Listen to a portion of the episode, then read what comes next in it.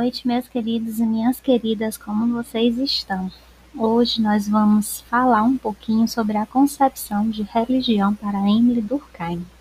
É, como vocês sabem, Durkheim tem um livro muito famoso, é, As Formas Elementares da Vida Religiosa, né, um dos seus clássicos. E entre os sociólogos, os tríades da sociologia, o Karl Marx, ele e o Weber, ele e o Weber foram os que mais se dedicaram ao estudo do fenômeno religioso, a ponto de terem escrito livros, artigos, ministrado cursos né, a respeito da temática.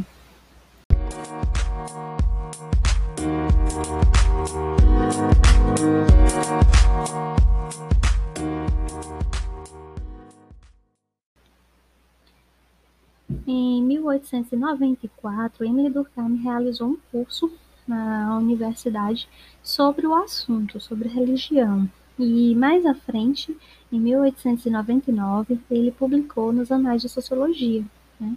é, de la definition de fenômenos religiosos, né? não lembro bem em francês, e é, ele falava um pouco né, sobre o conceito de religião. Esse conceito ele mudou posteriormente quando ele escreveu as formas elementares da vida religiosa, como a gente vai ver, né?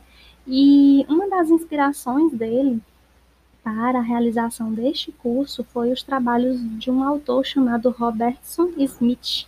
Ele também fazia parte das, da escola francesa de sociologia.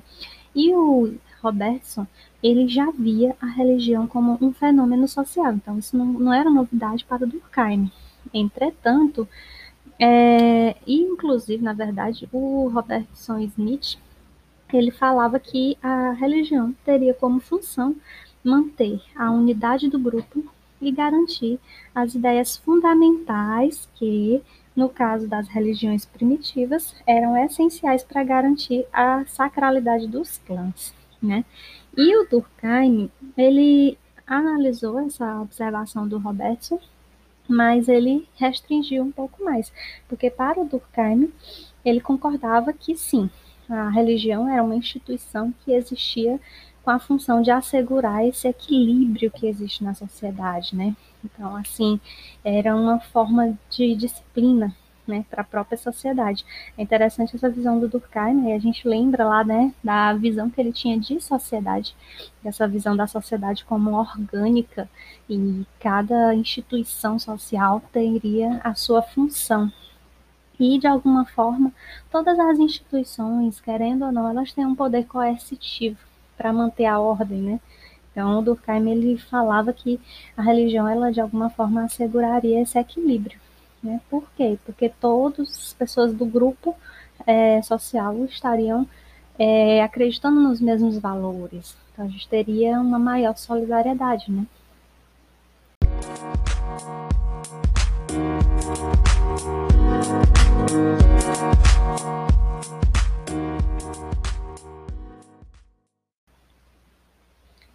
Então, para o Durkheim, a função do sociólogo seria justamente examinar como que essas forças sociais e religiosas, elas dominam, né, o, a pessoa religiosa, né? E então o Durkheim ele pega o fenômeno religioso e traz para uma análise na, da vida social. Né? Então ele relaciona mesmo com o coletivo, com os sentimentos coletivos, né? Ele via a religião como um lugar privilegiado para se aprender sobre a moral, sobre os costumes, né, sobre as categorias de pensamento.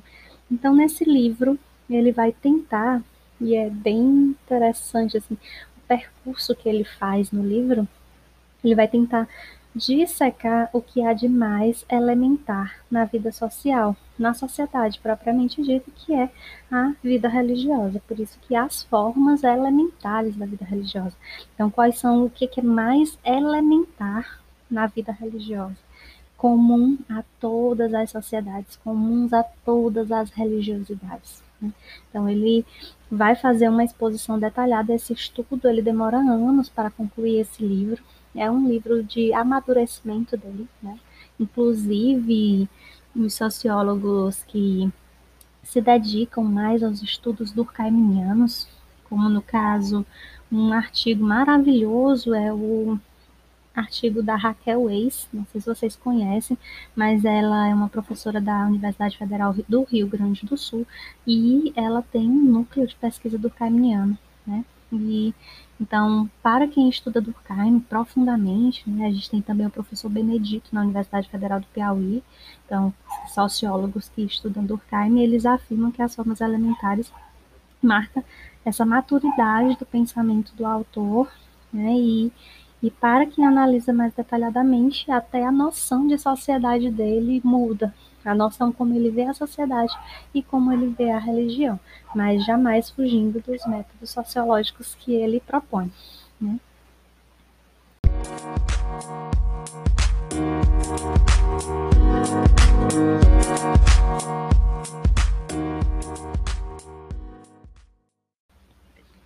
Então, para a gente começar a entender um pouquinho, né, por que, as formas elementares da vida religiosa, vale muito a pena entender qual é o pressuposto essencial, de onde que o Durkheim parte.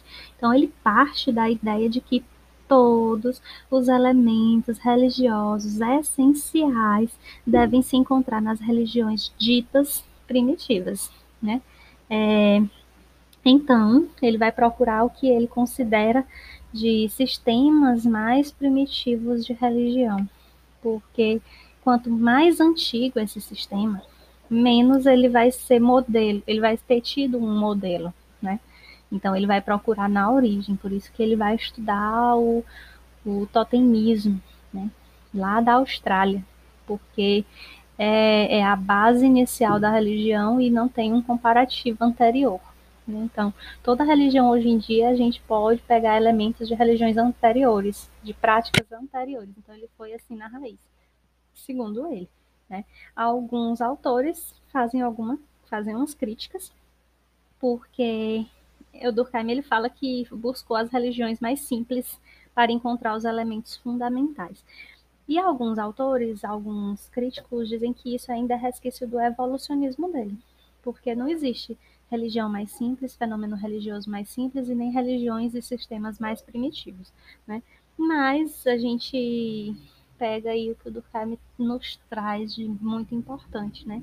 Então ele considera que quanto mais o sistema religioso é primitivo, mais é possível entender é, como a sociedade se organiza na sua simplicidade e também possível explicar sem fazer é, referência a nenhum outro modelo anterior. Né? Por isso que ele busca encontrar esse sistema primitivo para que ele encontre os elementos essenciais ou as formas elementares. O que é elementar? Né?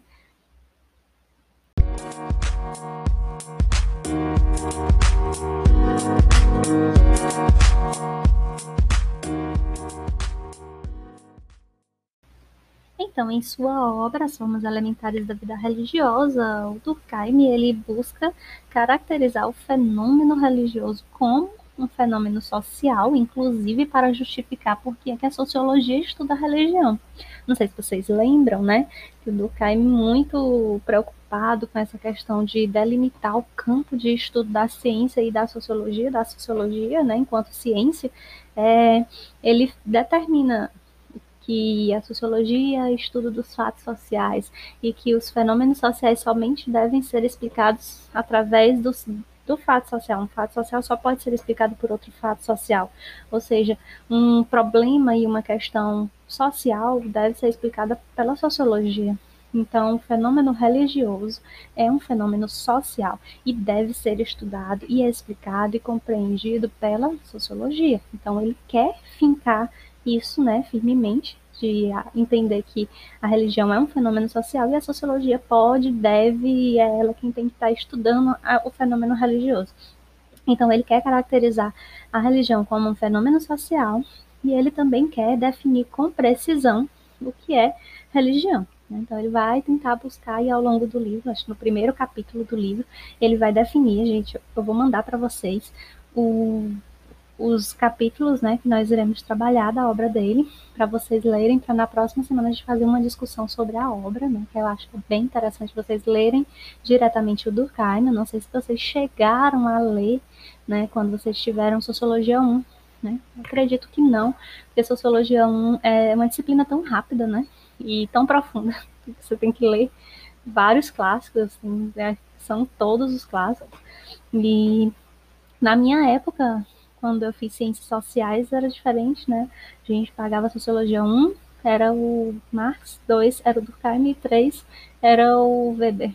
Então era uma disciplina de 60 horas para cada um dos clássicos.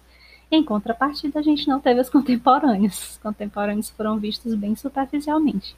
E vocês não, vocês já têm um currículo que vocês veem também os contemporâneos, os brasileiros, isso é muito bom. Mas em, também perde-se nesse sentido de que não se aprofunda muito na parte dos teóricos clássicos, né? Em que fica uma disciplina só para falar dos três clássicos, né? Mas é, é um livro bom, muito gostoso de ler, muito tranquilo e profundo. Né? Então, assim, vale a pena. Então, selecionei algumas partes para a gente ler, para na próxima aula é, eu vou colocar as citações do texto nos slides para que vocês consigam acompanhar também, né? E a gente entenda melhor essa questão do fenômeno religioso. Mas, continuando, né? Então, ele vai procurar encontrar quais são as características essenciais do fenômeno religioso para poder justificar que isso é uma tarefa da sociologia, né? E a primeira preocupação dele é onde, qual é a origem do fenômeno religioso e quais são as características comuns e presentes em todas as religiões. Já pararam para pensar? É, qualquer religião. Pense em qualquer religião do mundo. Hinduísmo, budismo, é, islamismo, catolicismo, né? cristianismo, no caso, todo geral. É, então, se vocês pegam todas as religiões, o que é que elas têm em comum? Me respondam para a gente dar continuidade. Fico aguardando.